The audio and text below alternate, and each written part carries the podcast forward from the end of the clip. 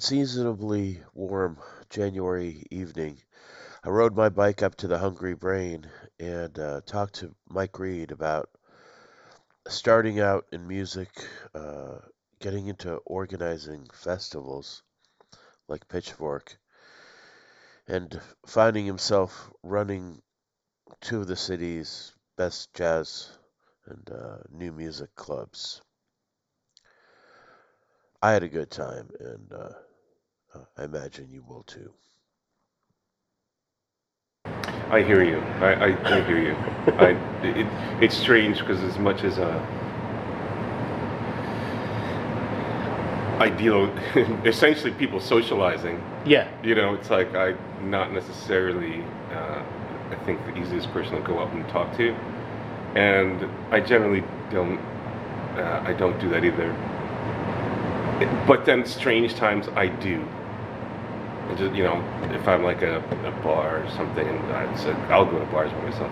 Yeah. And uh, we'll just you know talk shit with people, but mostly that's because it's like these are those are people that are like they don't know who the fuck I am, and I'm not really. I'm just seeing what another human's up to. And that's better, right? Well, it's Like- better than it's like okay, you want to get into some. Right, because because you have to have it in the back of your mind. They're talking to you. They they want something, uh, like or Well, they're trying to get like a gig or uh, something. Uh, that's a big a big thing, of course. Yeah. Um, that's difficult, uh, or you know, I mean, I'll just yeah, to sound completely um, egotistical. You know, all sometimes it's interesting. Sometimes it's interesting to talk, especially with like uh, younger musicians Mm-hmm. But generally it's like they've we already have an entry point rapport. Yeah. and they'll maybe ask me things. I get asked a lot i get asked a lot of advice. I get people are asking me about like constantly about Like right, career advice or? career advice booking gigs uh, what about this record? Um, you know i mean to like even like investing which i'm a bit of a novice at or you know just like bunches of stuff um, very rare and, and people like if i get into it if they get me started all right Yeah. i'll tell you what i think yeah. um, very rarely does anybody actually take my advice, and I'm like, I told Yeah. you that was a bad idea. But you, I feel sometimes my my uh, advice is lost. Yeah. It's like they already knew what they wanted to do, but for Yeah. some reason they uh, wanted to ask me as if uh, then they had done all of their homework, and so Mm. okay, Crane, I'm gonna Yeah. just. I'm like, oh, generally, yeah, but yeah, I mean, I think most of us have to learn the hard way and make our own mistakes. it seems like. It does. It does seem that way, but I don't know. I think that it's, maybe it's not like you make your own mistakes, but you make your own architecture, and so Mm. you know it, it doesn't have to be mis- mistakes. Yeah. You know, because even in creating your own plan, it's like you should then li- like okay, that's interesting. I didn't know about that, Mhm. and, then- and then you learn a bunch of information. For me, that's that's very useful. I I don't do any uh, decision making that's like not really really deep in the weeds about things that I I don't understand or ideas I don't understand. I try to become at least literate in the thing as much as I can by finding out a bunch of stuff. Um, I just can't not do it. It's really strange. Um, So you're a planner. Is it, in, a I- in a certain way? Well, well, de- I'm definitely a planner. Yeah. Um, but it's more it- it's more that I'm I think maybe it's like like I'm really bad at, at learning like functional things, Mm. so I have to learn them my own way. But I also realize that the risks of like getting into something Yeah. and what the stakes are. So then you better be able to. If I'm going to go and have a, a, a meeting with this engineer about an issue that I have, Yeah. I'm gonna go do a bunch of research about it so I can like they're not like talk to me as if you know, they're a surgeon and can't explain to me. It's like, no, no, no, no. I know that. I know it. I did a lot of research about this thing, Right. this thing, and so talk to me on the So you- level of you don't go in blind. Yeah. you, you don't go in blind, and that then the different conversations I might have with people that are going to do functions for me, especially yeah. um, attorneys and you know, yeah, I mean, yeah, anything to like even stage rigging people. It's like I've already, I'm already on the conversation with them, and I know what Yeah. the hell we're talking about. You know, that's a really quick way to you know. uh, it- Get taken advantage of, whether that's your car mechanic or, you Yeah. know, That's the first thing I thought of is like, it, they basically you take, you know, they take your car hostage and they can do whatever they want to it because they bank on the fact that you know nothing and most of us know nothing. You Right. know? Right. so that that that can also then impede a lot of time because that'll Mm. take a lot of time to make decisions, and people will be waiting. So what's like? Can you think of a recent piece of advice you gave to one of these young musician types that they totally rejected, and then something come to mind? Hmm. It's a good question. Let me swirl that in my brain for a second. yeah. Um, well, this is a, it, this is more general, and I've Yeah. said this to people over years. And if you start, I'm going to say it, and as soon as I say it, it, everyone will be like, "Well, that makes complete sense." But, Yeah. but if it's you in the in that role, it may not make complete sense. Mm. And so, you know, if I'm telling somebody, it's like, yeah, that's great. You just play the saxophone and you play it quite well. The problem is that, you know, you're like, why am I not getting gigs? Why can't I on this festival? Why isn't anybody reviewing my records? Like, you have to be more rarefied than that. You have to be that person that does X, whatever, whatever that X thing is that Like suits because you. because they're competing with ten thousand other good saxophone players, or Yeah, that Or whatever. are, In and, and you're all Yeah. completely the same. There is Yeah. nothing then that's, you know, and, and one of the reasons it makes really good common sense. Well, let's take that just into any type of actual product. It's like, you know, if there was bunches of you, the replacements, you know, like they're easy. You don't need, uh, but when it becomes very specific, it's like, no, this is the one person that does this. This is why we, they need to be here, right? Right. And so um, it's important to, to, to think in those ways. It's like you can't. I know that it kind of moves against sort of like the the faith traditions, especially in like jazz music. It's like I'm very good at what I do. I've worked really hard. Mm. It's like, yeah, un- unfortunately, that's not enough. There has to be, and this is where some of the, you'll see it's like that person does very well. Why? They're somebody might say they're not that great. Well, yeah, okay, that's subject subjective. Yeah. But also, it's like probably there's things that they do that people find incredibly unique. It can be anything from like just their stage banter to their music potentially, uh, or just like how they approach presenting themselves. Yes. That's very unique unto themselves. And so um, you then that all of a sudden negates the whole aspect of that. I'm really good, you know, because if it just you know that it's not like that doesn't count. It, it definitely does count, and obviously, who doesn't want to be very good at their Yeah. whatever it is, right? But unfortunately, the game of luck and the game of like you know uniqueness can massively trump that. You know, massively outweigh. Yeah, there's all these intangibles with. I mean, w- Uh, w- timing Yeah. you know so so then if that's true then you need to also then make sure that some of those other things are in play uh, and one thing that you can't control is timing necessarily. You luck is luck. But figuring out what makes your thing wholly unique uh, in a way that people wouldn't even think about yeah, is um, is vastly underrated, and you need to really be thinking about that, those those ideas. so basically, you're advising them to go and become an artist.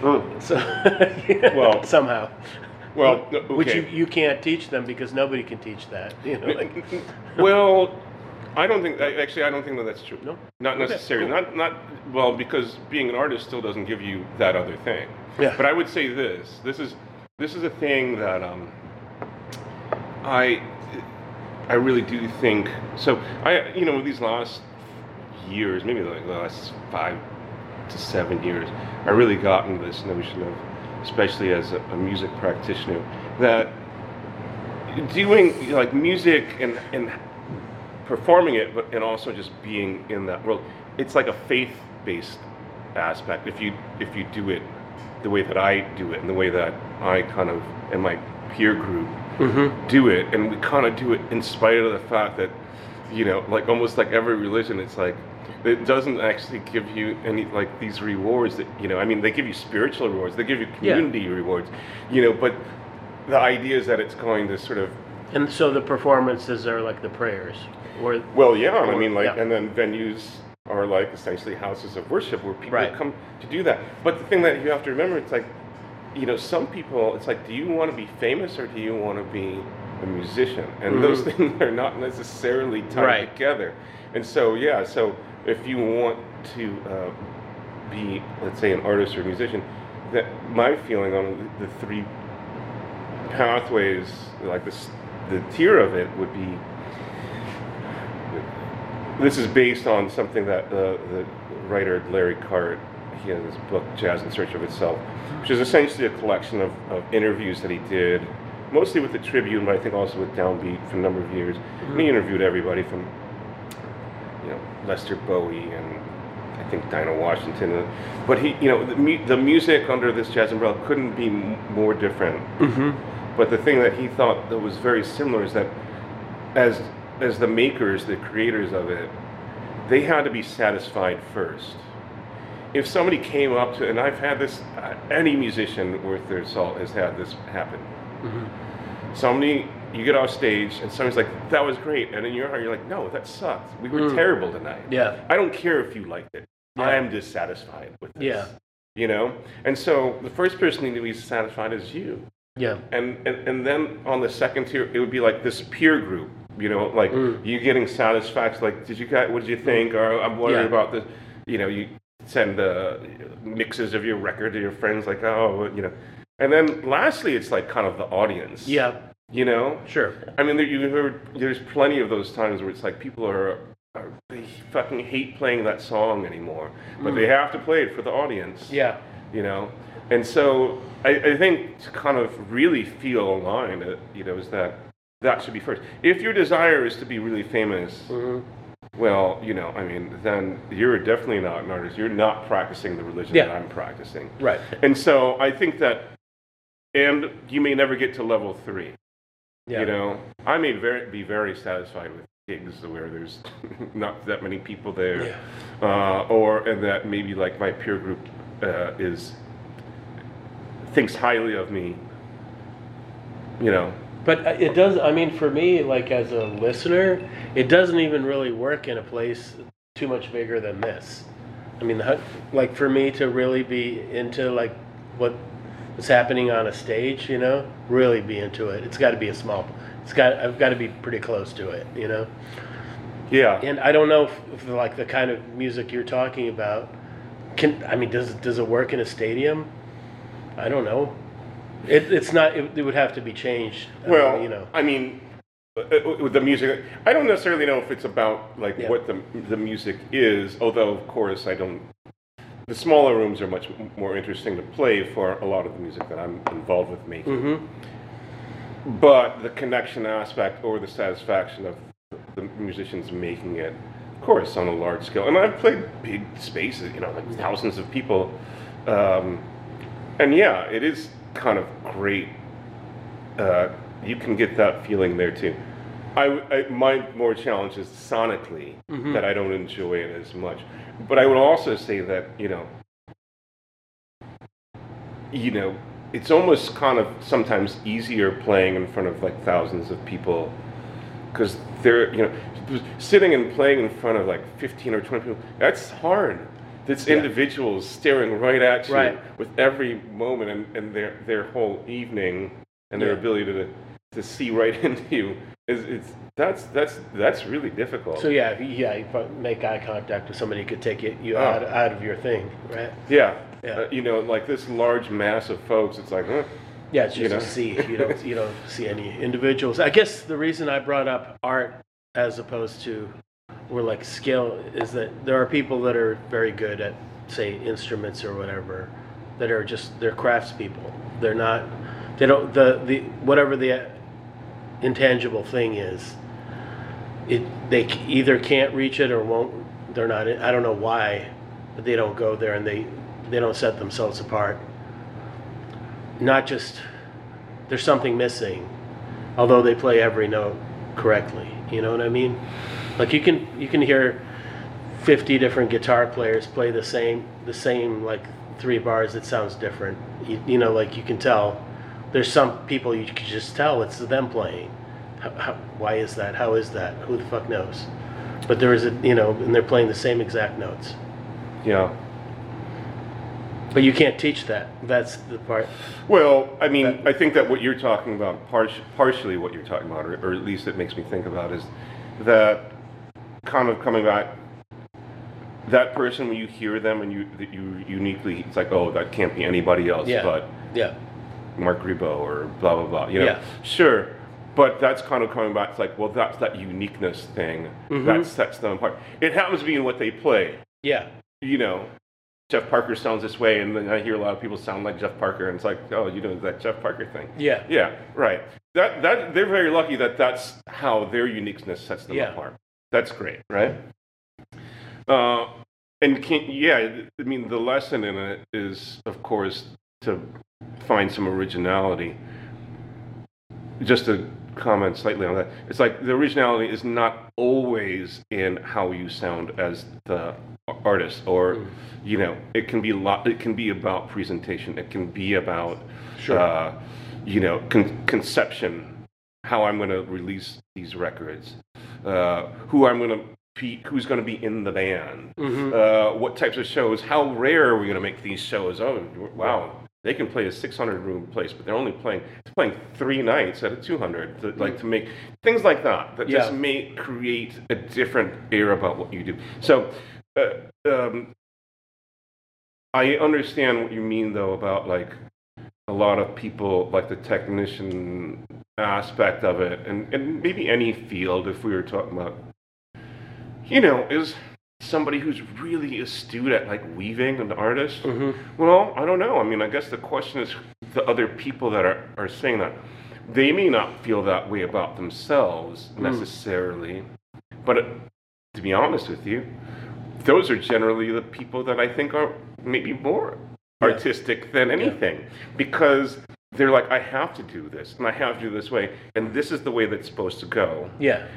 I'm, I'm glad that you find it to be art. yeah This may just be a process for me that I it, like, and I think that's a different, you know, aspect, especially maybe, maybe if we, I'm, I'm talking out of my ass completely, but maybe if we talk about It's all this hypothetical. Yeah, I'm, yeah, I'm still trying yeah. to picture that the young a saxophone like self-described genius who's not getting the gigs. Well, but like see- why and what are you telling right, them? You but, know, like, right, but that's but that's also what partially that's in that sort of game uh, or that mentality too is that they're set up in this notion of being artists, but there Hmm. is a there's also a work practicality and a, and a faith-based aspect of like just doing the practice Mm-hmm. that it's like you know will anybody else get to this well you know maybe not yeah, but that doesn't stop us from doing it and needing to do it.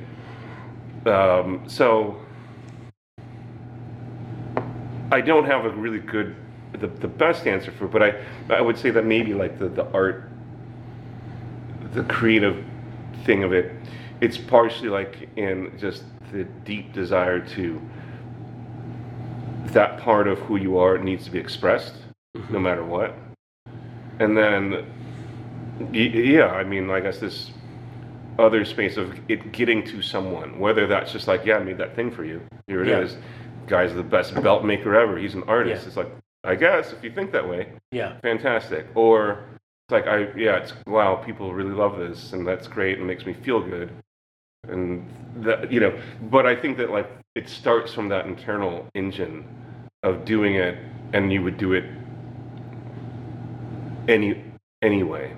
right. Uh, and so so I don't know if I would say that those people aren't artistic, like the, the guitar players that can play all the notes. The, Maybe they are, and in certain contexts, they're just completely, um, you know, their utility. Mm-hmm. And in certain contexts, it's like, wow, that was like.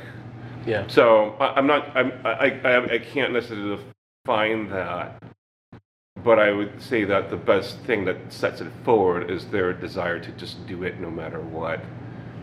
And then the rest of it Yeah. will be thought of that way, you know. This is I was in this dumb fucking this is a dumb thing. I'm gonna tell you a dumb there's Yeah. a dumb story for today. Good. You know, um, this is from today. it's from Okay. today. I get All an right. e- I get an email about, Breaking news. I get, an, I get an email about um, that, you know, for the Pitchfork Festival, somebody's pitching that we offer some type of NFT Mm.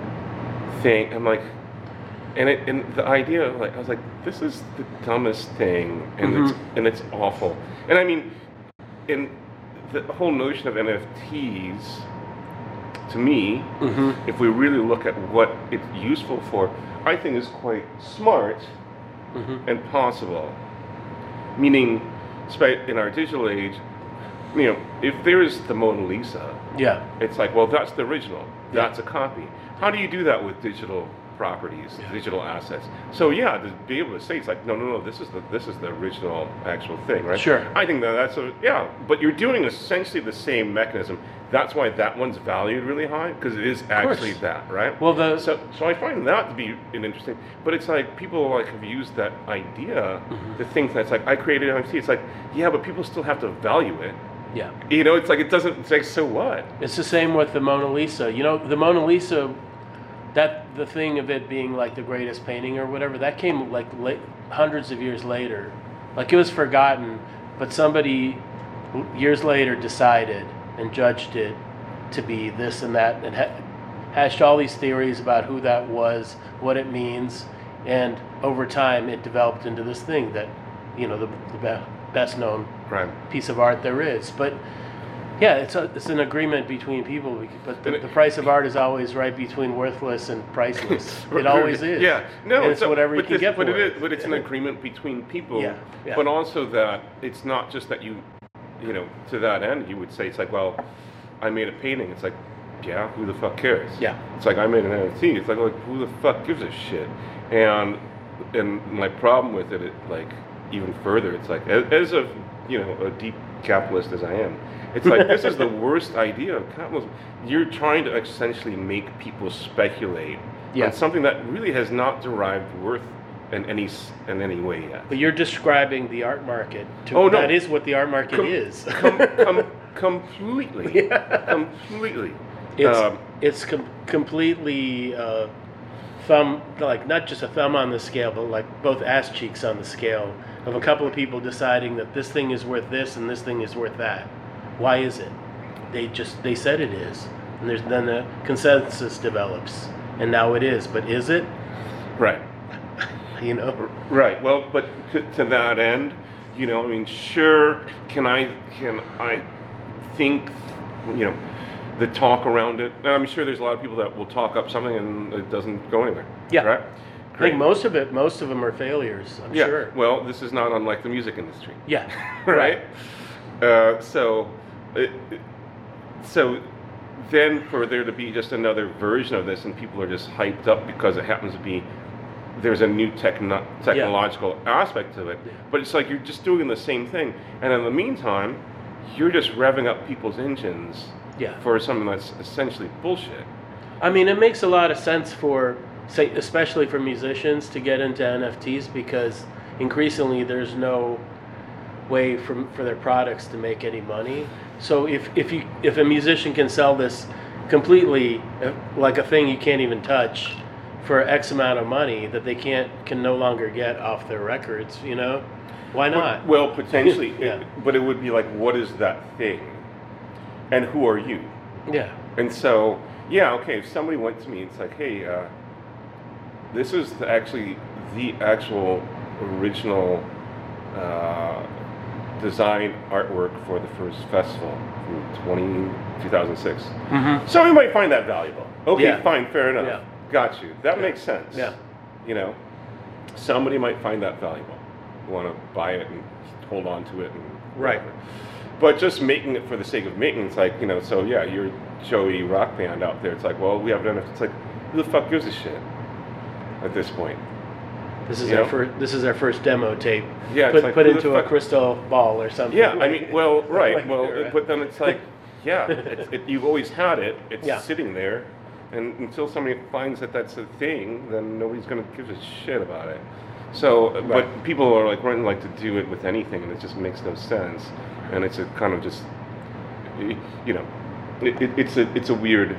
We're uh, yeah, we're in this weird transition point with how you know currency is, like because all this crypto stuff. Like once upon a time, paper money was just as, as people didn't believe in paper money either because what's paper money connected to is just it's literally a piece of paper that says it's worth this because a bank promise, it. yeah. It's a promissory note. Yeah. And that's what crypto is, but you have to have enough people buy in for it to become that. You know, and it hasn't gotten there yet, but it will. It's going to replace everything at some point, you know, except for like weird shadow, you know, black market shadow economies, you know. Well, I think I don't know that I don't know. I expect. The, the technology is interesting. Yeah. And I don't think that I think the technology will, will probably be important Yeah. but not as it stands in No, this time not yet. period. So what it's going to do is the same thing that it's always done, and probably should because in this time period, people are unprotected. People are losing a lot of money. Yeah. I mean, we saw this last year. People Yeah. are just getting reamed by this, and there's no oversight, and you know, Yeah. it's and it's ridiculous. And you have like, you know, young. Got these and- fucking children that don't comb their hair or put on a suit. Yeah, Like, well- ha- both have a, a trading company and run the, the run the exchange and the. Well, yeah, I mean, you know, it's like so. totally gaming and, and, and I would, I would also, strangely, just say that it's a weird place when you see strange bedfellows come together, meaning like very sort of lefty people that want to break down capitalist systems, and then crypto bros that like Mm-hmm. Yeah. want like, oh, this is not good that you guys have now Yeah, yeah. joined in some place of fantasy and unreliability and stability, and, and people just get taken advantage of Yeah. because it's kind of built on that in a certain way. It's like these people want to take advantage of other people.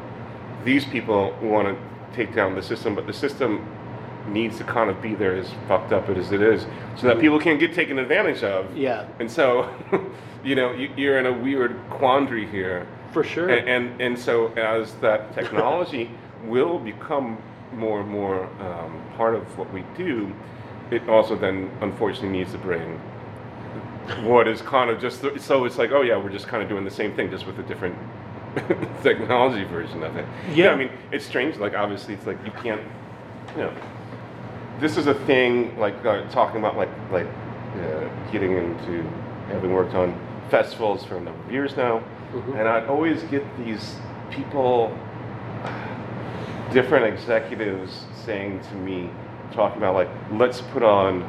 Uh, I want to use wristbands, and people can put money on the wristbands or Oh, have yeah. it attached, and they could pay that way.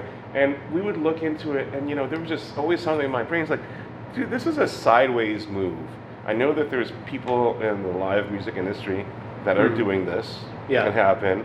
Everybody that I talk to from an event production standpoint say it's a massive pain in the ass and blah blah blah. But it's like, yeah. It's like the amusement park that uses the tokens or Oh, like their yeah. own cash kind of thing. But the, but the thing is, like, you know, just looking at it, I was like, you know, you're not going to beat the banks. You're not going to beat uh, Visa. You're not going to beat fucking Google and Apple. Mm. It's like, this is a sideways movement. And if we're going to do it, it's, we're going to change a lot of logistics, and have a lot of problems.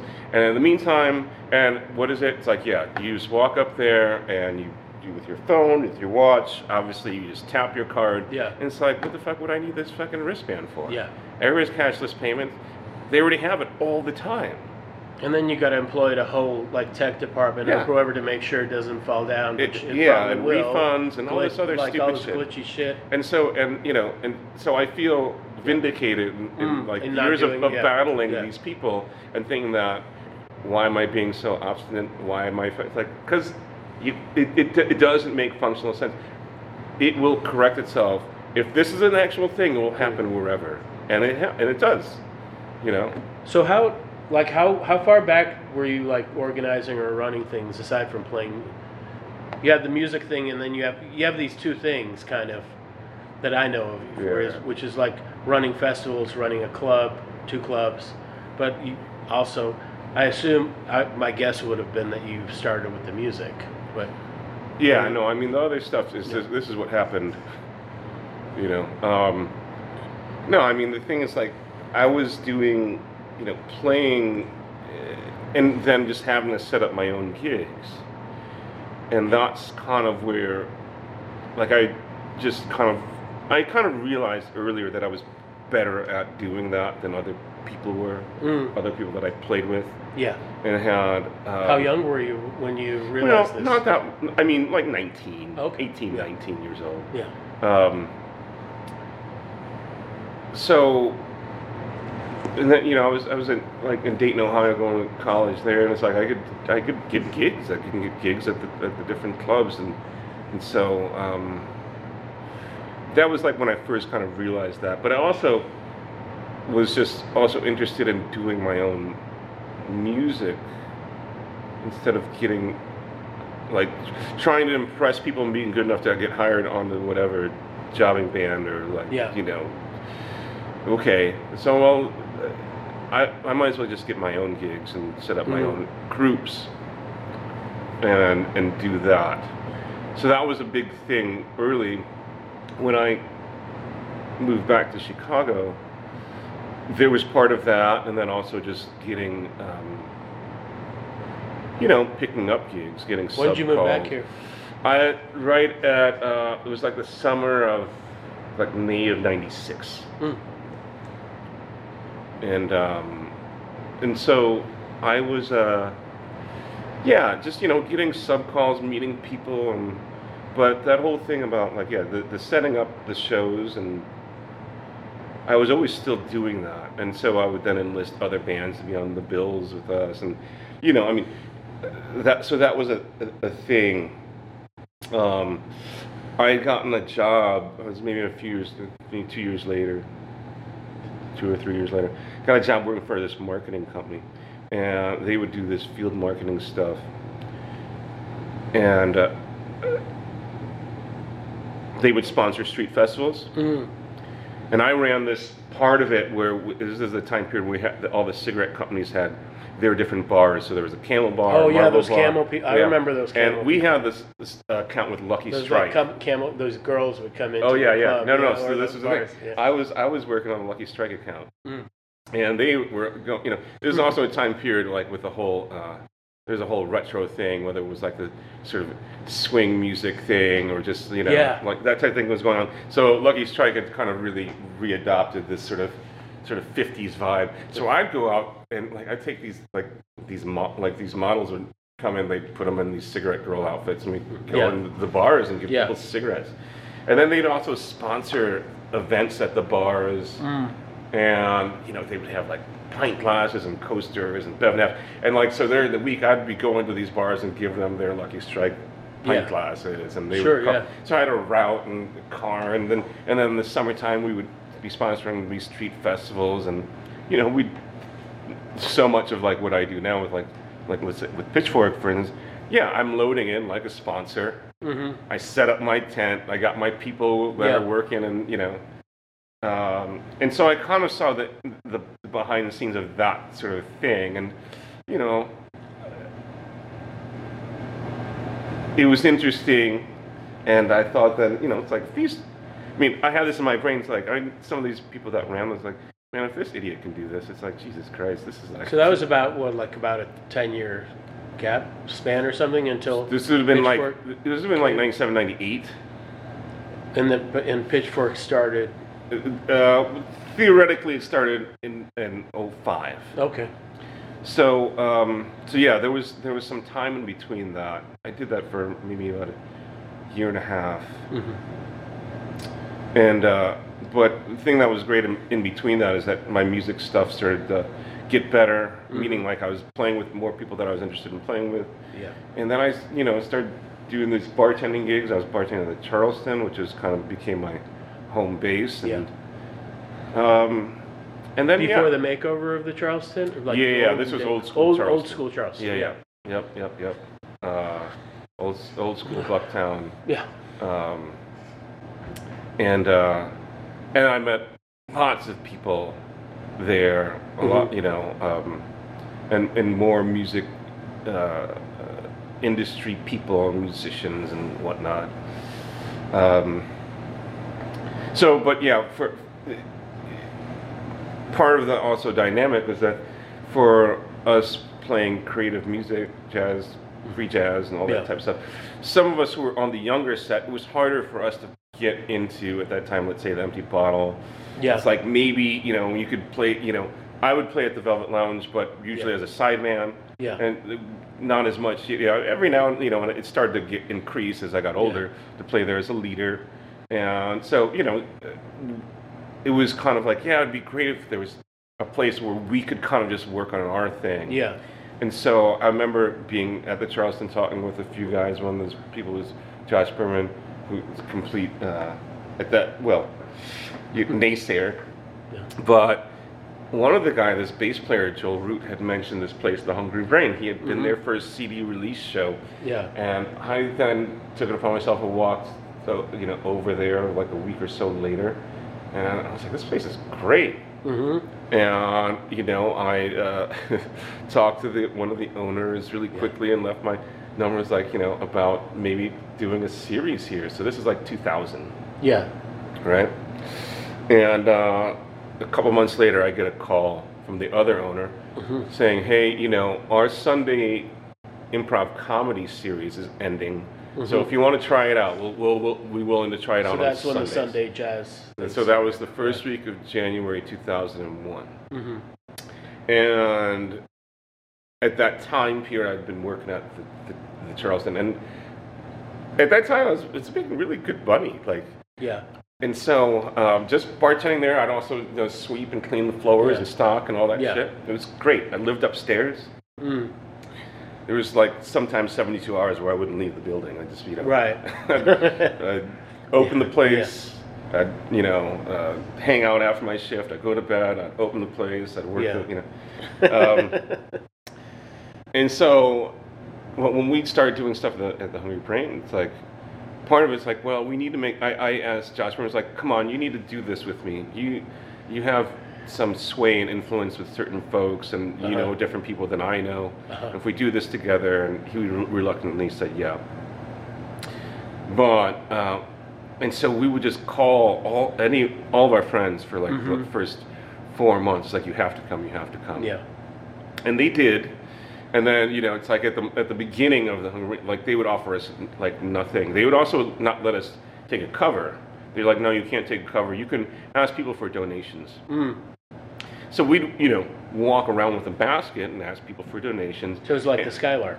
Yeah, yeah, like the old Skylark. Yeah. That, back when that series was there. Yeah. And then I would, uh, I would also sort of pad the bar. I'd give the, the bartender. I was like, here's, you know, eighty bucks, so that Yeah. people could drink for free, so that the band could feel it's like, oh, this is great. We get free Yeah. drinks too. Right. Well, after like about four months of that, like the the audiences were like then really, and we had we didn't have to ask our friends to Yeah. come anymore. And and then the bar is like, you guys did pretty good. We'll we'll we'll you know give a tab for the for the artist. So, you know, my investment was now paying off. Yeah. And yeah, and that year, it's like it was great. We then pulled off this festival, and and it was. I remember it's like, it was like the week after, and you know, if anybody's listening to this, they won't be able to see this, but that this Yeah. poster right there, it's like the week after, like uh, 9/11, Oh yeah. and we do this first thing, which we call the Phrenology Fest because it's Mm. the Hungry Brain, Right. and it was jammed and the excitement was really great and and and so that was like the really the beginning of me really being not just i book gigs for myself and maybe my Yeah. friends on the bill but no we're going to start booking this every week and that's what it and we've still been doing it and uh and then you know that opened different things because i was you know i was interested in a lot of different music and lots of different you know friend groups, Yeah. uh, going to lounge acts, going to the bottle, going to you know see a lot of Schubas shows and different.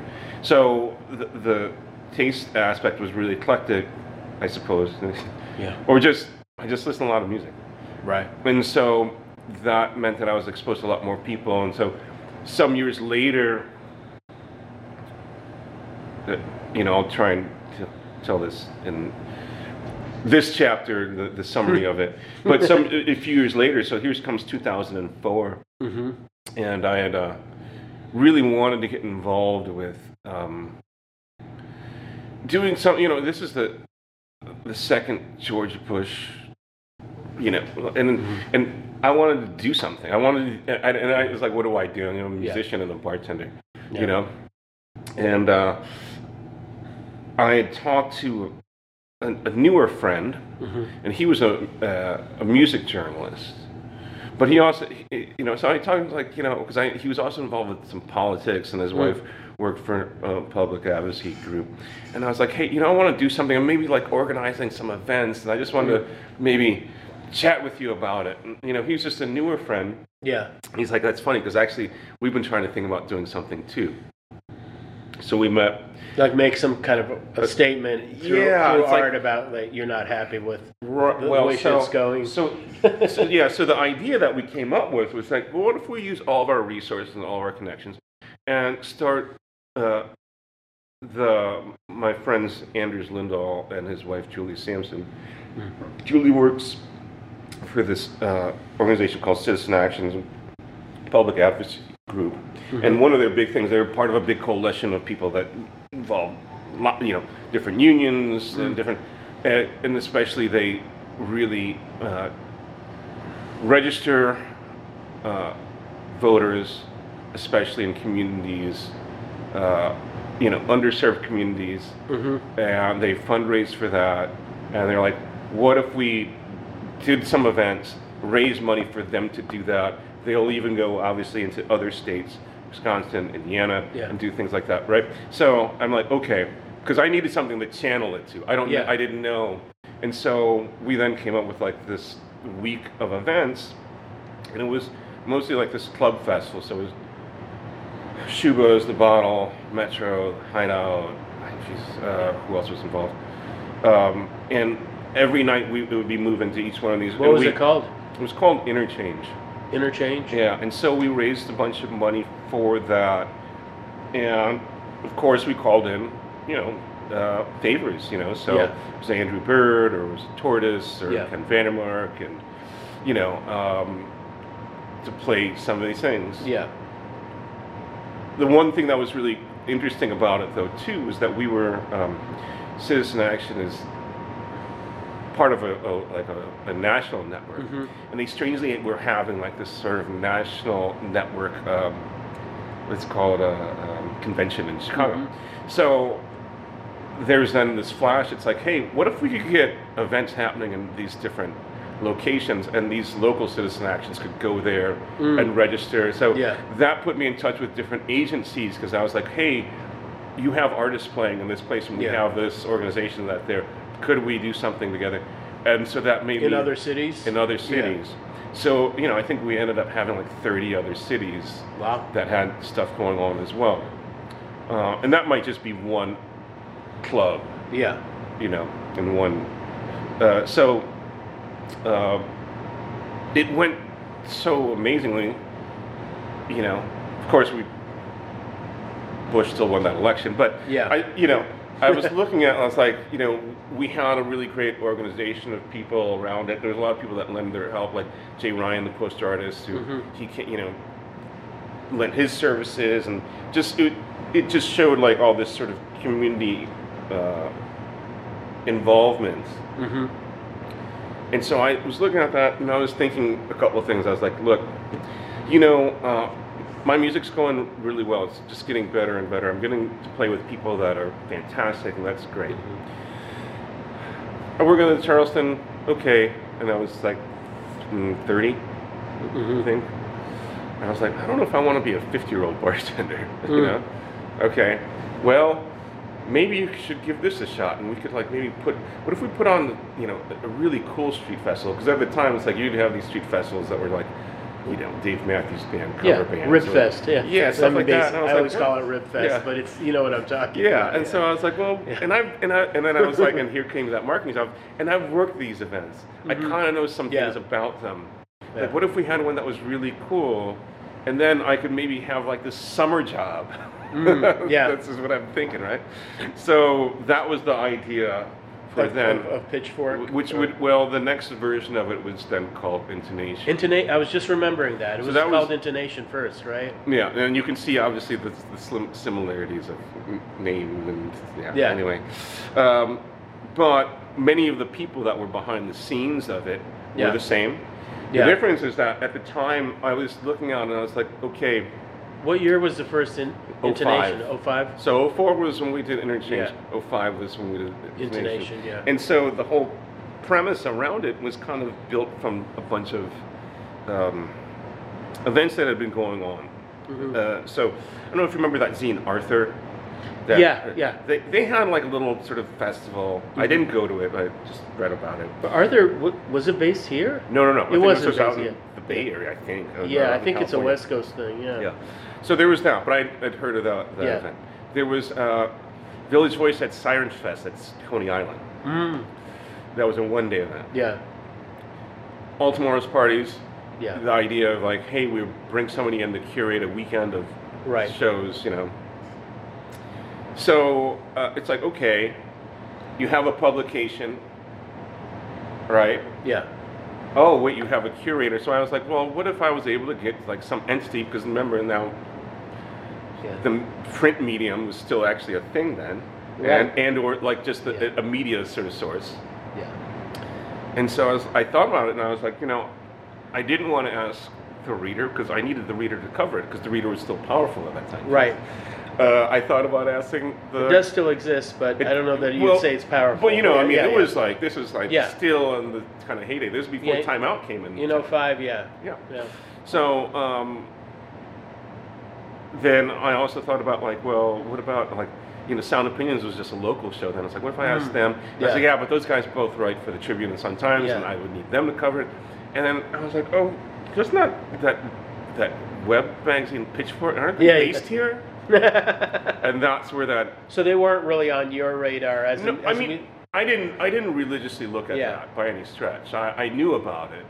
But I mean, the kind of music you play isn't really their bail. I mean, for the most part, it wasn't like their thing, was it? Well, if you go back and their thing, I mean, they covered almost a lot of stuff. And I mean, think- I know they, they cover a lot of stuff. No, but I mean, at that time, Yeah. like, they I didn't covered, read it at all at that point. So yeah, I- they I covered a lot of indie Yeah. music, but that Yeah. also meant that, you know, yeah, they would, you know, so yeah, so the, the Isotope records, or you know, even, Mm. you know, so Fred Anderson records on Thrill Jockey and Yeah. stuff like. So Right. anything, essentially, they were covering stuff that, that people would send to them. Yeah. You know, they were not big enough to Yeah. be like pushing down the doors of like major Right. record Yeah. like so if it was coming through they would they would give it a shot so their thing essentially was a little bit more eclectic in that time period meaning like indie rock and then weird shit Yeah, right. quote unquote weird shit right um, so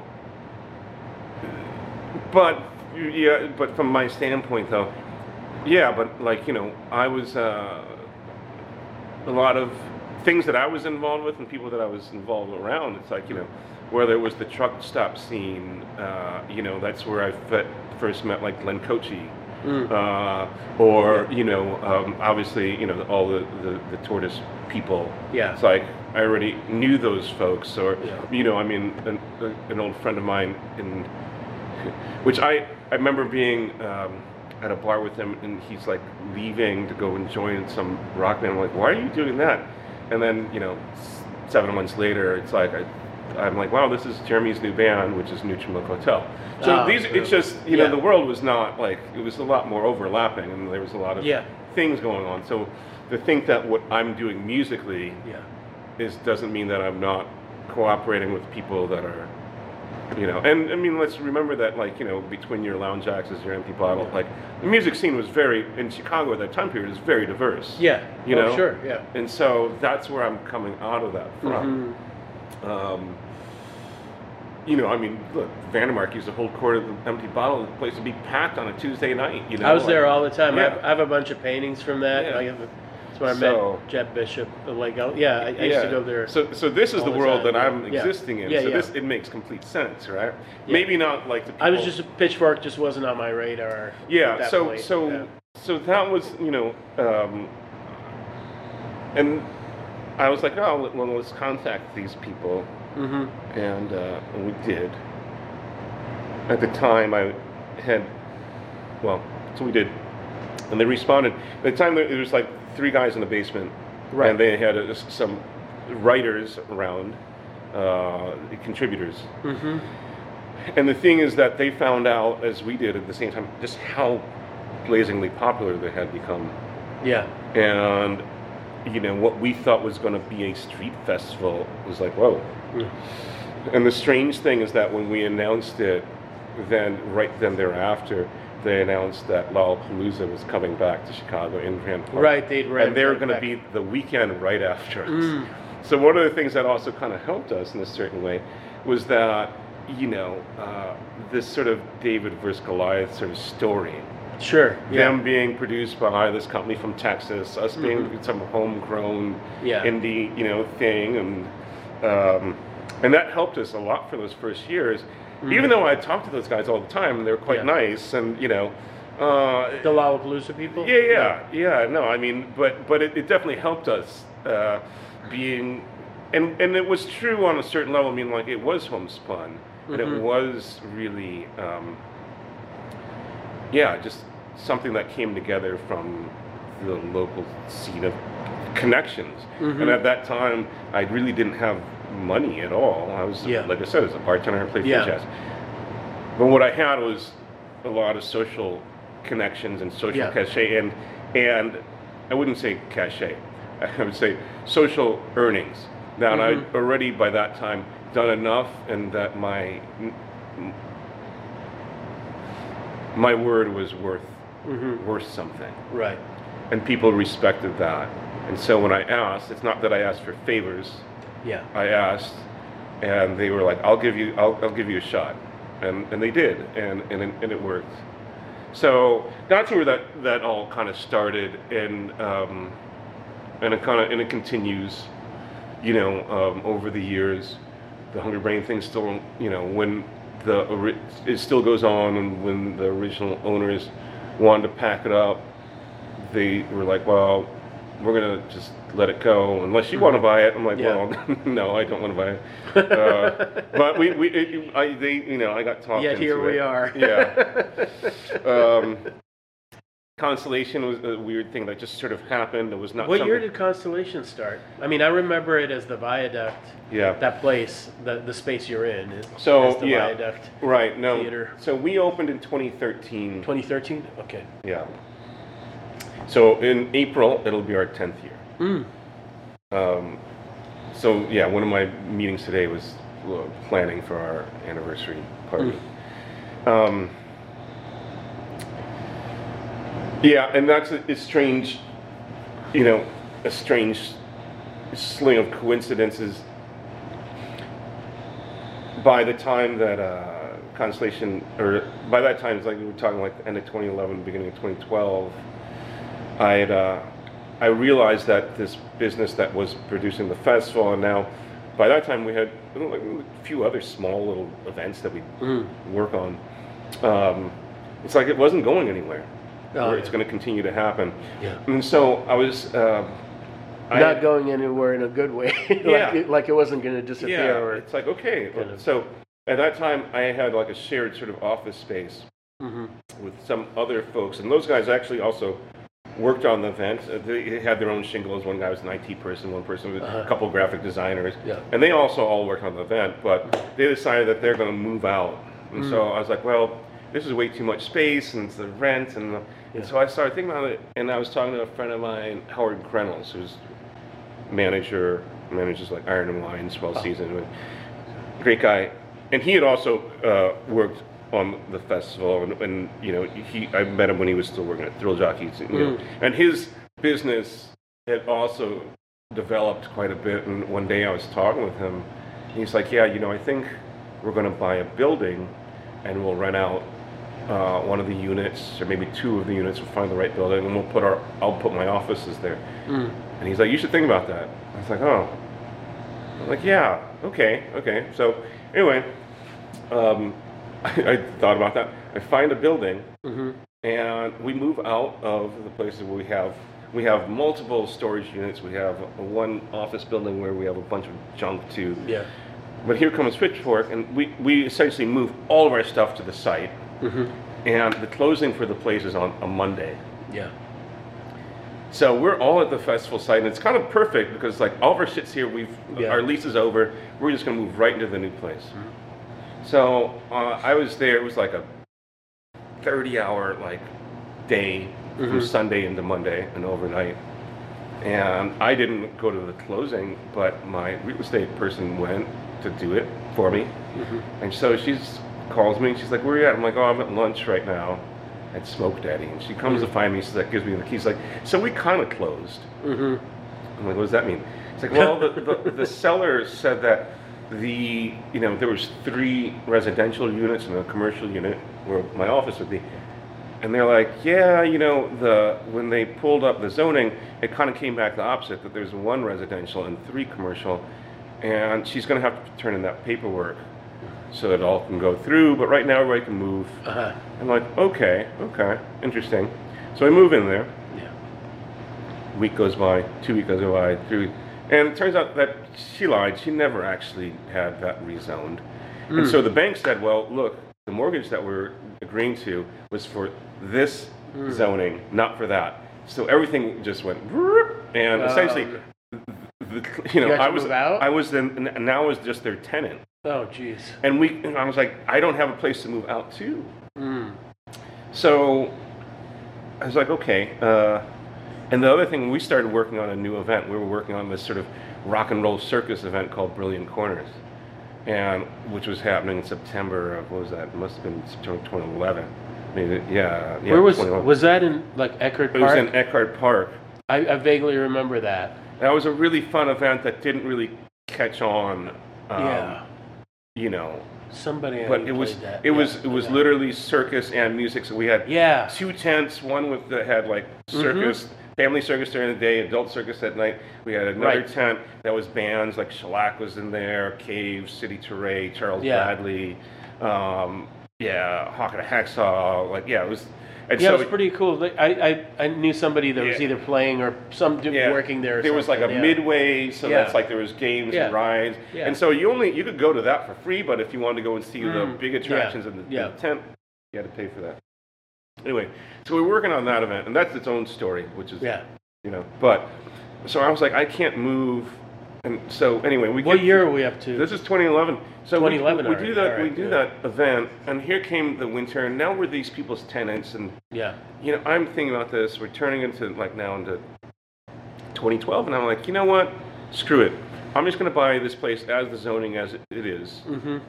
And I'll just reapply for it. So I contact the owners. I'm like, look, let's just start again.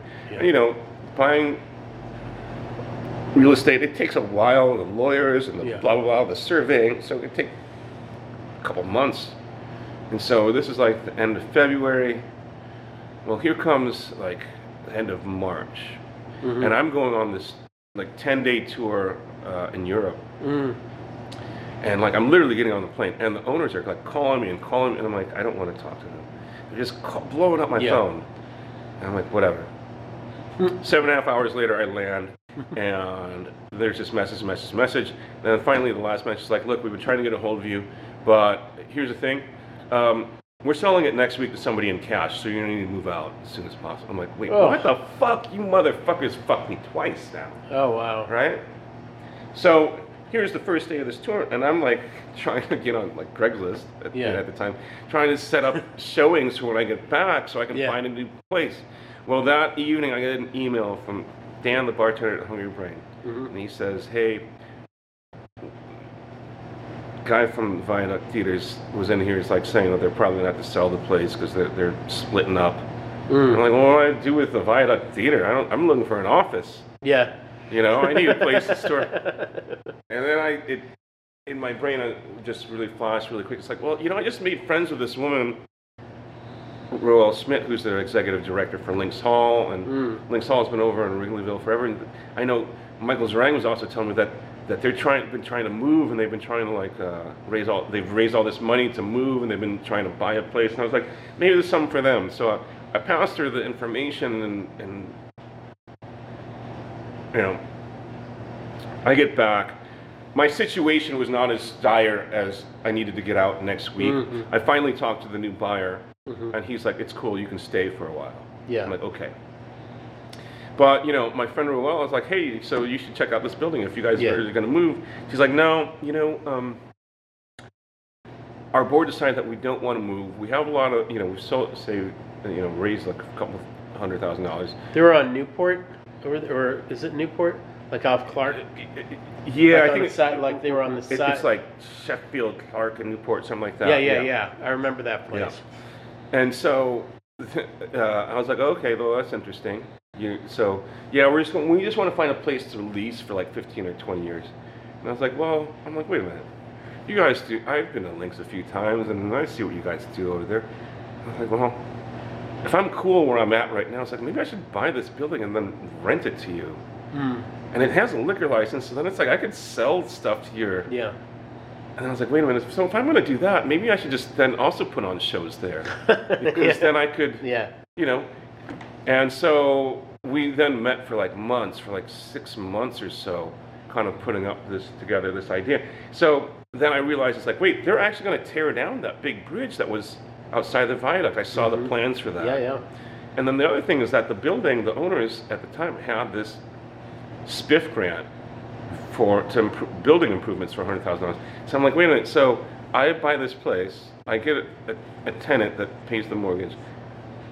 I can sell stuff to them because I can get the liquor license, and essentially it comes with a three hundred thousand dollar dowry. I'm like, yeah, I think this is a good idea. Mm, So it's like the thing is like I wasn't trying to open some club. It's like Yeah. no, it's like it was just kind of happened. it was just it just happened Yeah.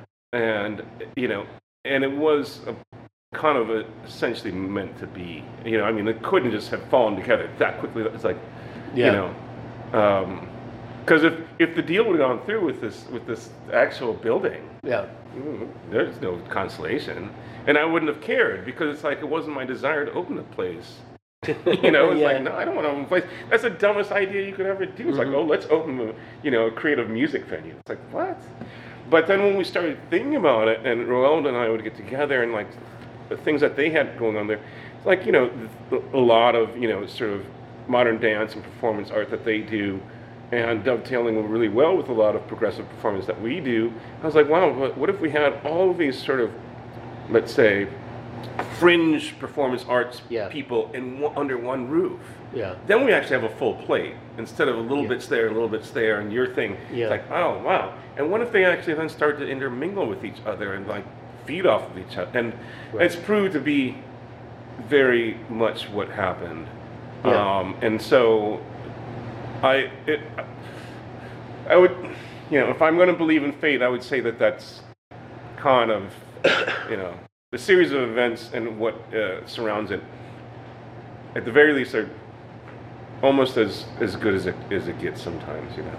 So when you were a kid growing up, was this anything like what you pictured? Like, if you did you have like a pine, like a dream, well, like what you were going to be when you grew up, kind of thing? Well, no, no. Like fireman, like, or whatever. astronaut. No, I didn't. I didn't really think about what I was going to be when I was going to grow up. I don't know. Um, that's why I, you know, for the music stuff, that's kind of really where. I don't know if anybody really knows that. I mean, they, people say shit like that, but most people don't. You know, that's why they end up being fucking, you know, a marketing officer. It's like, who the fuck dreams of that, you know? Or fucking stockbrokers, who the fuck dreams of that shit? Nobody. And so, but where the music thing really affected me, it always did, hmm but I didn't think about it as like what I was gonna do. Um, but then, by the time I was 19, I was like, I would really like it to be what I do. Yeah. Um, so, no, I mean, but I, there's no way that I would, I could have thought that this is what I was be, would be doing. Um, at best, I thought that I'd like, here's what I thought at best, right? Mhm. That I could go to some town and play for like 80 people that I don't know. Mhm. That's what I, That that was like that, that's, that was as far that as, was as- that was as you know maybe I could hear uh, my record on the radio Mhm. you know Yeah. and so I mean I've been doing that for a long time now and that feels great I mean that's Yeah. still you know sometimes I, yeah okay played in front of 8,000 people Mhm. okay uh, and still there's some nights where it's like hmm, there's 20 people here Right. Okay. But um, what I kind of thought I was going to do was set out to do. I've been doing that for a long time, and I feel very happy about that. I mean, it's a real interesting combination the the music and then this whole business organizing thing. It's not it's not what I don't I don't know a lot of people that have quite that combination like of the things that you do. Well, you know, No, just I, it's interesting to think about whatever when you're starting out with a thing like what you imagine it could be and then what it ends up being. It's almost never what you imagined, you know. I don't know what I imag- imagined either, but it, it probably wasn't whatever the, the fuck it is I do now. But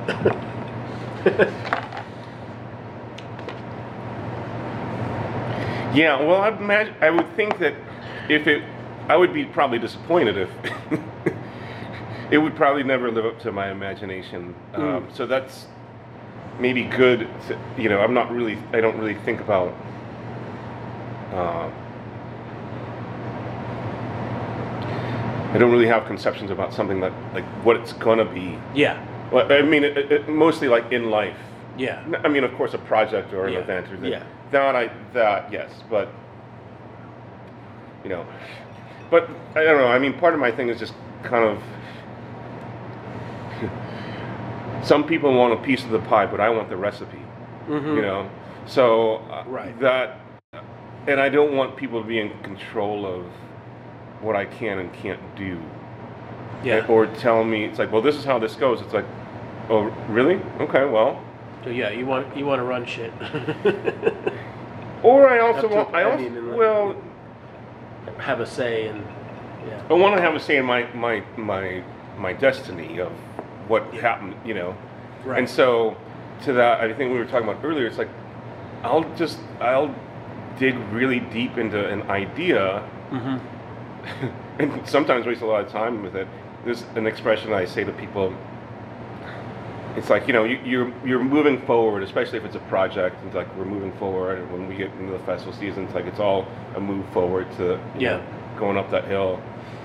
Um, but sometimes you got to walk sideways to see what's over there, Mm, you know. yeah. And so I do a lot of going sideways to look at an, a bit of information or idea so that I can know that like this is not what this is or you know I would also then you, know there's the, the at least the, the comic improv thing they say uh, was it and and yes or something like my thing's like no Yes and. Yes and, yeah, yeah. That's the improv thing. Yeah. They're supposed to, yeah. And I'm more of like, well, no, but this. You know, so uh, and there's like some really good people that I've always been around, uh, collaborators where we, you know, it's it might be more of like a writer's room, like on a comedy Mhm. show where like you're throwing things out like no, no, Yeah. no. Oh, wait a minute. Hmm, okay, and you dig a little deeper. It's like no, okay, and then you just keep on going. And then no, okay, then and, Yeah. and you come up with your version of an of a, of a way to get through something. So that's how I think about doing anything because I'm I don't learn very well. Um, somebody could tell me that like this is how you do this thing, and it's like I have to figure out how to do it myself. i'm a bad learner. I was not good in school Yeah. in that way. So I have to find methods to learn the, learn the thing, and also to learn it's like that you're wrong. It can be done, Mm-hmm. Uh, yeah. Mm. So along the way, I guess you just sort of also get your brain wrapped into, yeah, figuring out things for yourself, and that that's empowering, you know. For sure. Um, and I, I would also say this that you know, running things. It's like no, it's like I'm actually I don't. It's not that I'm interested in running things by any stretch. I'm kind of, but I routinely see things that are run really badly. Mm. You know, so I don't I have no desire to make. I, I really I, I don't want to make more stuff. Yeah. You know, like like like I it, it, it's almost You I- mean like open five more Oh, clubs or Jesus something? Christ! Like, Like, yeah. like, I don't know where like something like Finkelman gets. It's like, really, you need to make another place. You need to hmm. like, when does it get to be enough? Like that's I, I don't I don't get that. You know, I, I don't. you know, really, you know Jake Austin. You know, he runs Promontory. hmm And so I did one of these with him. And he was like, apparently that's the one place that Finkelman doesn't make it down to. You know, he goes to all his places every Oh, day. yeah. He's got that routine. He goes from one place to every every night. He does. Yeah. He has. this- He doesn't make it down to Promontory, so those guys get to like have a little bit of breathing, like you know, like do their thing. But you know, I mean, Once the restaurant went out of business. Yeah. But yeah, I mean, there there's I, I like to make make things. Mhm. Like I like making them. yeah. But I'm it, it's not to the to the idea of m- m- being in charge of more shit. It's like Mhm. actually that's a drag, man. Yeah. It's a super drag. Um, you know, I mean, even the Hungry Brain's like, yeah, okay, I took over the Hungry Brain, but then I remember. It's like Jesus. I made like you know I used, this was my one of my spots. Yeah. And it's like fuck. I made my living room now my fucking problem. You Yeah. know? like You can't just hang out here. well, like I can. I've learned. Yeah, I've yeah. learned how to do it, but it's it, it's not not. Um, I mean, could you like what we started off on about like who you could have just a casu- a conversation at a bar with? Could you? Does that ever happen here to you? Can you have a conversation in I, here? yeah. Well, some- th- somebody? my my cure my cures to it.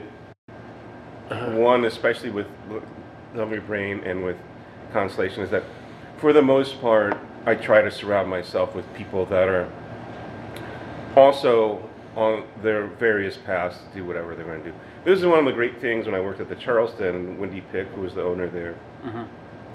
she was like, "Look, this is the job you do on your way to doing something else." Yeah. You know, Yeah. and so uh, I will say at this time period, I have some really great people. I mean, I definitely have great people. I've, as always, worked in both places, Mhm. and on the. I mean, I'm blessed Yeah. with with great folks. I will pat myself slightly on the back, meaning that I feel I'm very good about choosing those Yeah. people Yeah. and that they build their own universes based on that and, and Mm. you know jesus christ it's insane um, so i'm very blessed and, and to have be surrounded by fantastic people but part of it is that you know i am interested in that they're gonna go and do other things and Mm. then you know places like this uh, the charleston was this way Uh, another place i like going to a lot is the old town ale house Mm. but you know, it's like these are also meeting places for people, and them to go out and, and tell us about what's going on in the world.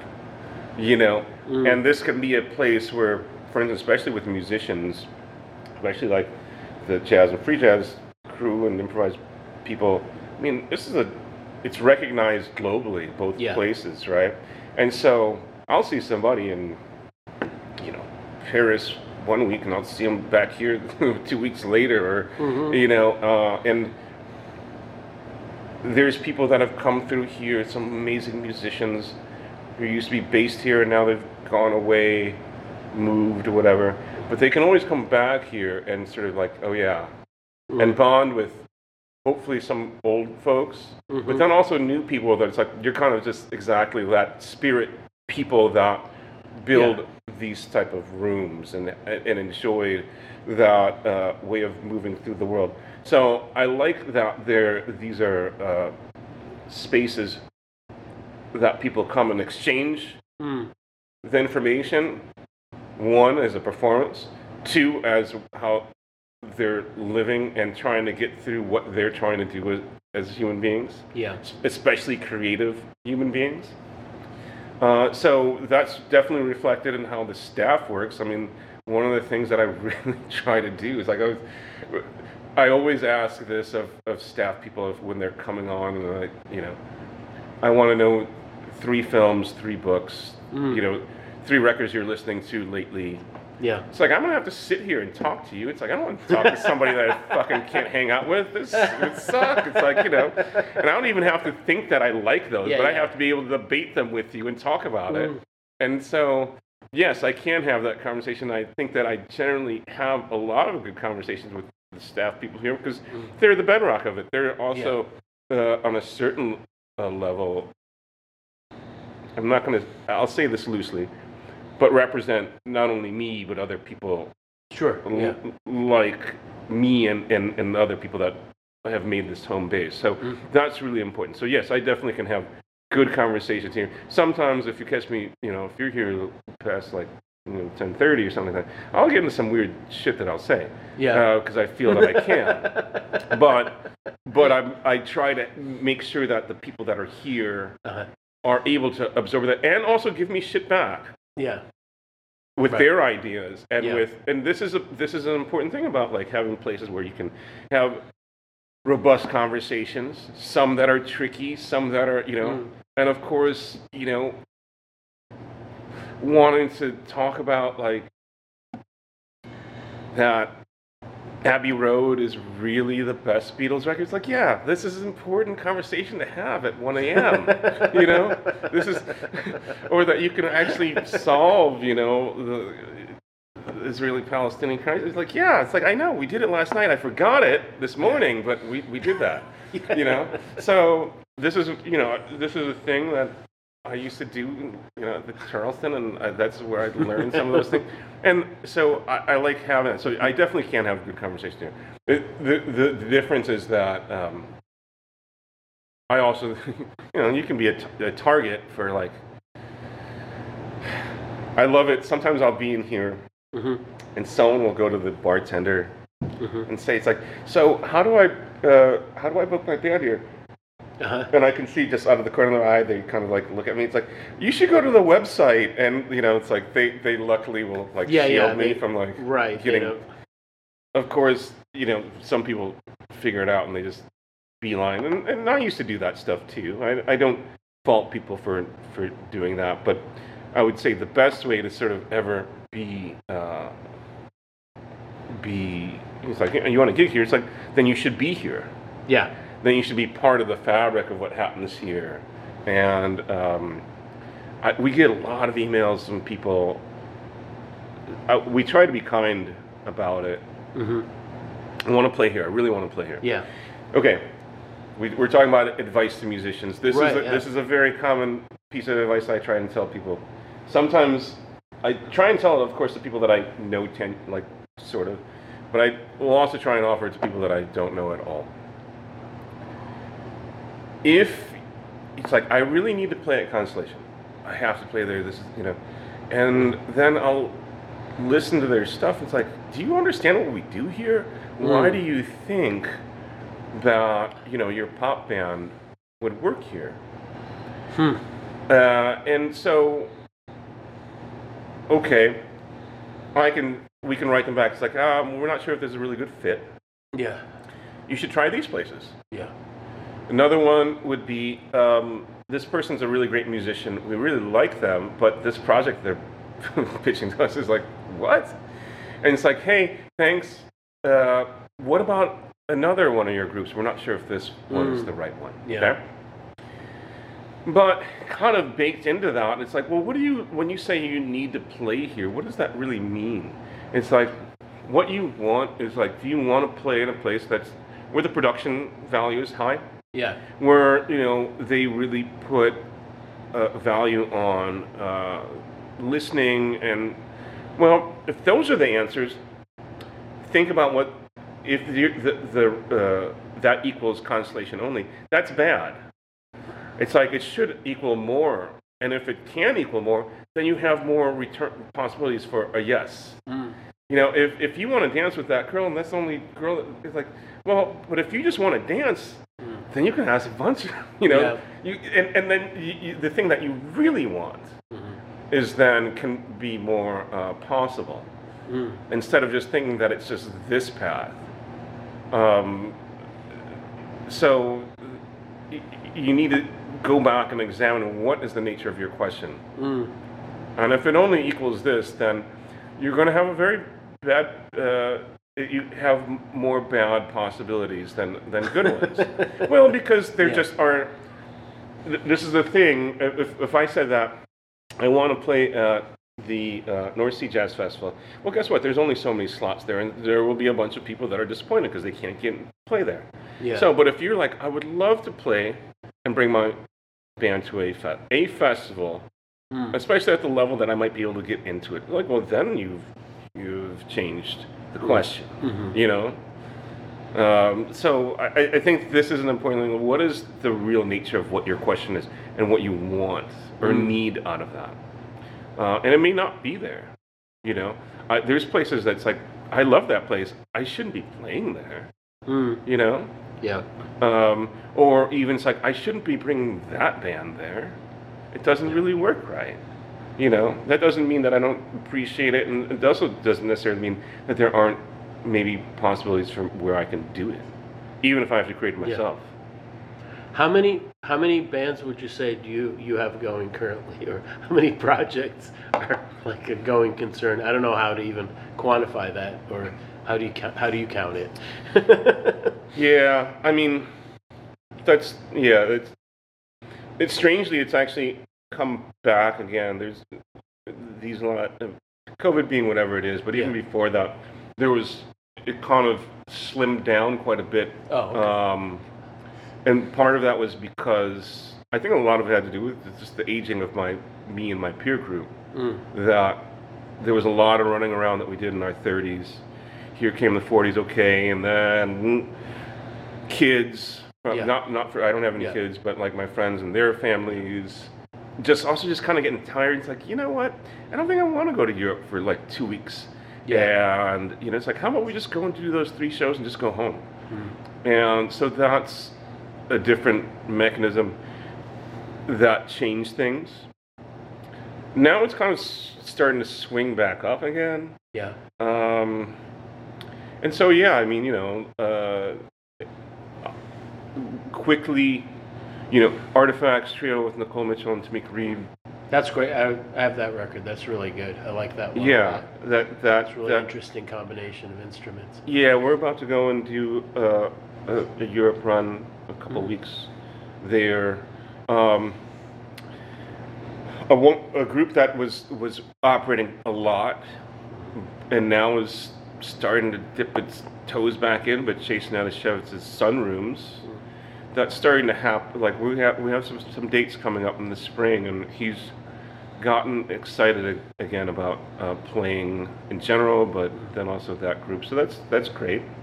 Um, there's a group with a new band that I've been working on with, uh, which is Ben Lamar Gay and Marvin Tate and the Bitchin Bajas crew. We made a record last year, which will finally come out this year. Oh, cool. And Was so- that the thing that, that played for New Year's? We did that. We did Yeah. it on New Year's. It-. I'm- you know, the, the name right at this point was the Separatist Party. Yeah.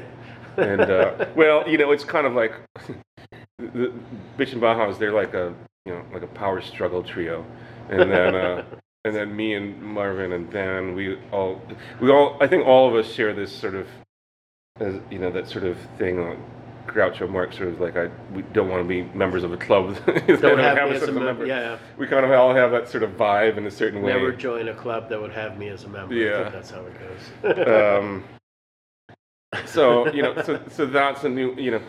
I've been doing. Me and Ben also have been doing this group uh, with these two French musicians from Normandy that actually. It was last year. We did a bunch of dates. We did maybe about thirty dates last year, and then we have something coming up in June. Um. So those are you know uh, random things that I'll put together, and then there are occasional calls. I did a thing with William Parker back in November and occasional things with you know the, the luminaries like Roscoe or Wadada and Mm. but all of that as a you know as a package and other just random things that kind of come together um, it's good and and it's enough Yeah. you know i don't uh, i'm out there enough and also doing things here like this i put together this band out of covid it's like i it's like i really just want to play with my friend i put together this band this like tongue-in-cheek called the big dig or the, i'm sorry the big gig The big gig. yeah, everybody has a big gig all the time. So I was like, oh. but you know, we we essentially mostly just play like uh, covers of South African jazz and some Mm. other. Uh, That's cool. yeah, it's a fun party band, and we don't give a shit if people talk. It's like, go ahead. Who plays in that? Uh, that's it's usually uh, Greg Ward uh, on alto, Keith Jackson on Mhm. tenor and baritone, Hunter Diamond on tenor. Mhm. Uh, usually Christian Dillingham plays bass. Uh, a few different keyboard players we've used. Cole has played piano and organ, and Carl Kennedy's also filled that chair. Uh, so, but it's a it's kind of a, a party band, Yeah. uh, and uh, we just have a good time, and people like it. Sometimes people dance, and that's Wow. great, you know. So yeah, you know. Um, but yeah, that's that's kind of you know I have some releases that I'm, will come out this year that have been sort of backlogged. Uh, a thing with Fred Anderson, myself, and Josh Abrams. Oh, cool. That was I think that's from 2008 Oh, wow. uh, that we've been talking about putting out, and I think we'll find that'll finally come out this year. And yeah, so yeah, that that space of stuff is, is good, and and and it's enough. Yeah. It's not crazy, and I, and luckily, you know, I don't have to ask it for everything. The strange thing is that m- music is the music world is predominantly everything I do, but not just me making it, Yeah. and that feels good. I, you know, I mean, I have a relationship with music. Man, if I asked any other relationship to give me everything, Yeah. it'd be kind of fucked up, you know. so it's like, well, yeah, why should I ask music? Essentially, my making was like to give, like, feed me, Mm. you know, make me feel good and whole, Yeah. make me feel creative, and like, you know, it's like that's a lot, like, because it, it, there's gonna be days like it's gonna fail, and it's gonna lead you to, I think, a lot of just disappointing things, know, moments. Yeah, it's nice to have something to pivot to. Yeah, and I'm trying to also get my brain around like literally things that are have nothing to do with music, Mhm. where I can be uh, especially useful Yeah. to, to people um, that has nothing to do with, with, with Yeah. music, and I can little, be a little bit more of a um, or like a service kind of thing, or like a. Definitely, service. I mean, if I'm gonna if I'm gonna do anything, Yeah. uh, you know, I really would like to turn my head to being somebody that's whatever. If it's even if it's just like moving boxes, to be honest Yeah. with you, it, my skills as maybe you know a small business owner. All right, sure, I could do Yeah. that. Um, too, but um, but just yeah, just really be outside of m- music because it's it's just nice. Just like that's it, it's its own thing, and it, it can be claustrophobic and uh, and too much of it, it's like you need to get away, Mm. and also realize how kind of crazy some of it is. I mean, like literally insane. I mean, uh, whatever. It's like I don't care. People hear hear this, and if they think about it, they. It, how would you not know this? But you know, it's like we have shows here. Like when we do Pitchfork, we still have a show here on Sunday nights. The Sunday, the Mhm. su- Sundays that we started, improvised music night that really kind of got my promoter world Yeah. rolling. It's in 2001. We still do it Yeah. on that Sunday, and, and most likely somebody's walking out of here getting handed 150 200 Uh huh. and you know about five miles away it's like somebody's getting like something with a lot more zeros You Yeah, know, yeah. we're talking like Yeah, yeah. Hundreds of thousands of dollars Mm-hmm. you Yeah. know And it, Yeah, that feels bizarre to me. Yeah. That both of the, if anything, this world is more important to me. Yeah. a- a- As a creator and, and, and a community person, But, yeah. at a certain level.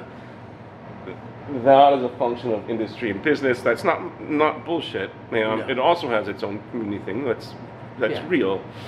But the disparaging aspect of it is so insane. It's just insane to me Mm-hmm. and Yeah. uh, there's not much I can do about it except kind of uh, use spread it around by the fact that I'm immersed in both of those things.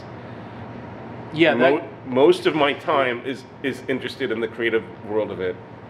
Most of my business is interested in the industry, is invested in the industry aspect of it, and I try to spread it around because uh, I have to. It's like then, you know, I mean, these dreams that people share in these the, these walls is like to me they're important as important, uh, if not they're me.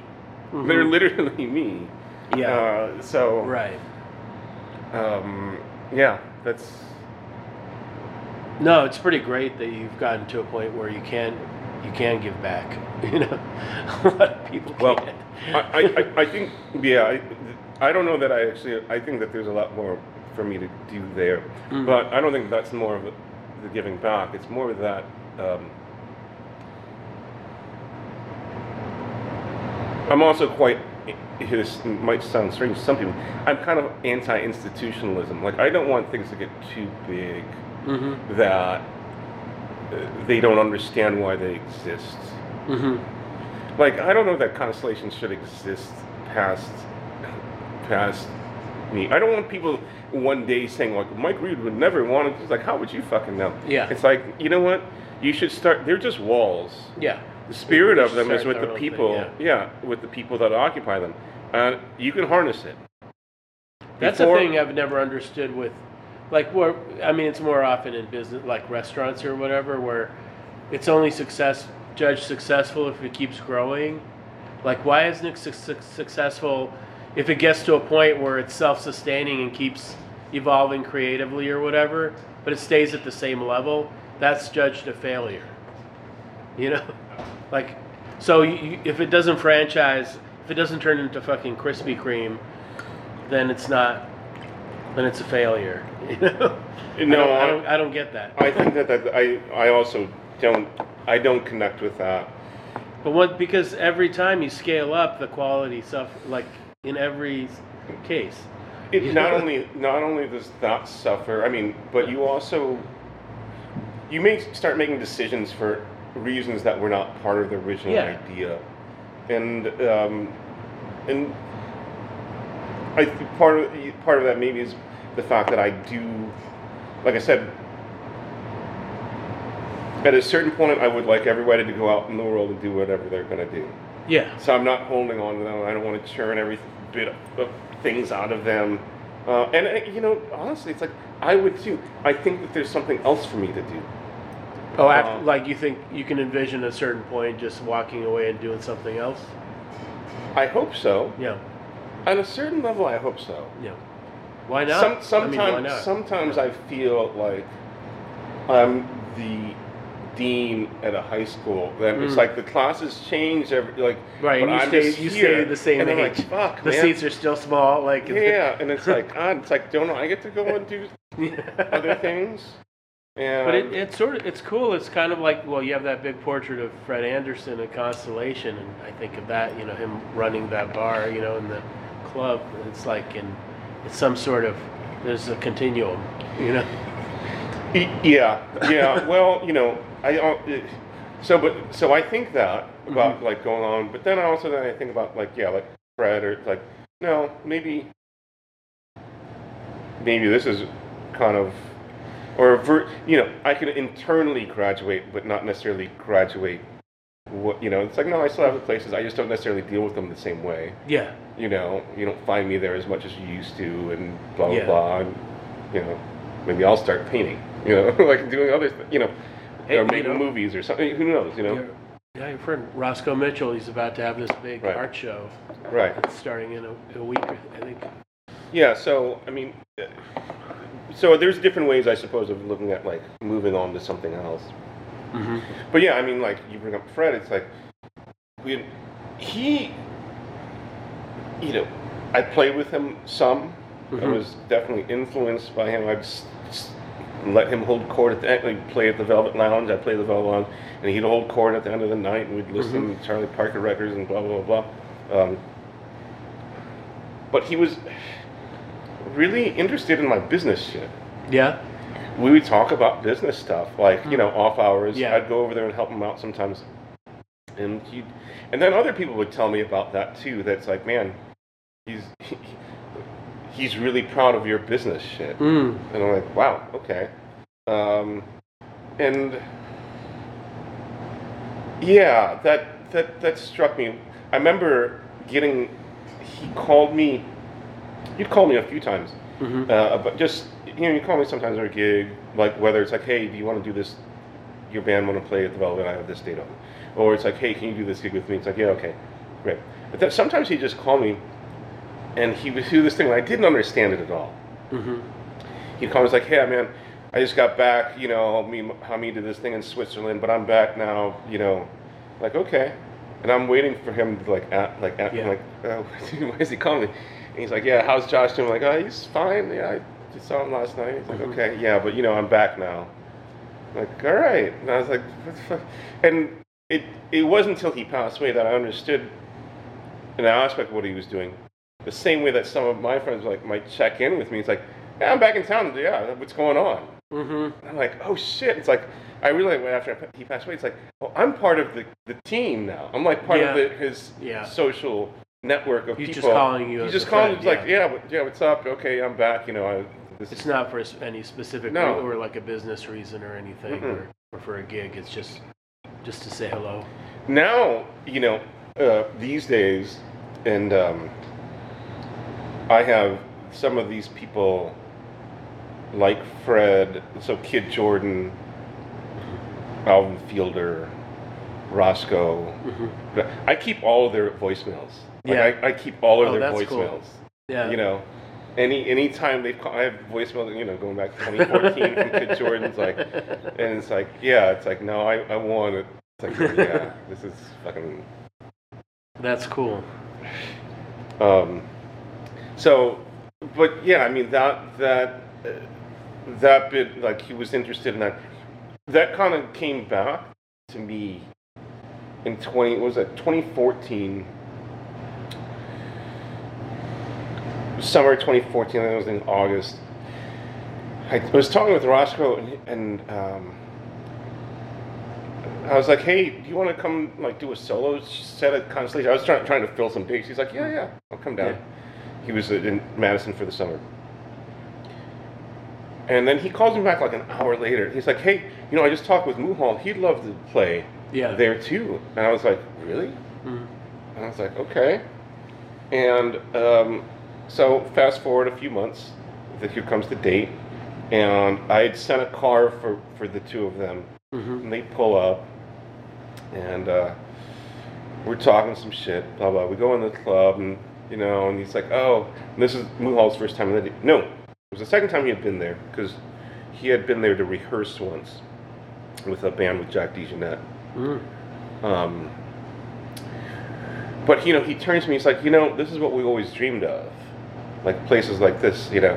And essentially, he's Yeah. saying like they seem like this is what we thought about, like having this a place that where we were in charge of Yeah. the thing, and that just like it made it like oh man, it like it Made it all me. worth it. oh man, it was like it was insane. I was like, That's great. so um, to that end, it's like I suppose it's like you know, yeah, m- maybe I will be there until the end. Then, but I don't necessarily know that I want it to go on. Mm. I want other people to do their versions of it. You Right. know, um, For sure. and I also want to, you know, people not holding on to a ghost of some sort, and it, it not in. They will be free to, to operate it as they, if it's influenced by it, that's Mhm. fantastic. Because that's how I got it. Not only from Right. Velvet, but what Von was doing at the apartment lounge, Mhm. what, you know, uh, Ken and John were doing with the series at the bottle, what we were doing with the Umbrella series, and you know, the, all those types of things. Those are all part of it. And you know, as I always like to say, it's like they're just walls. It's about the people that occupy the space and how you harness that. So Yeah. I, I'd like it to have other. There's other iterations that are seen by other people. Um, yeah. That seems like a good place to cut it off. You want a Instead of- Sure. Thanks, Mike.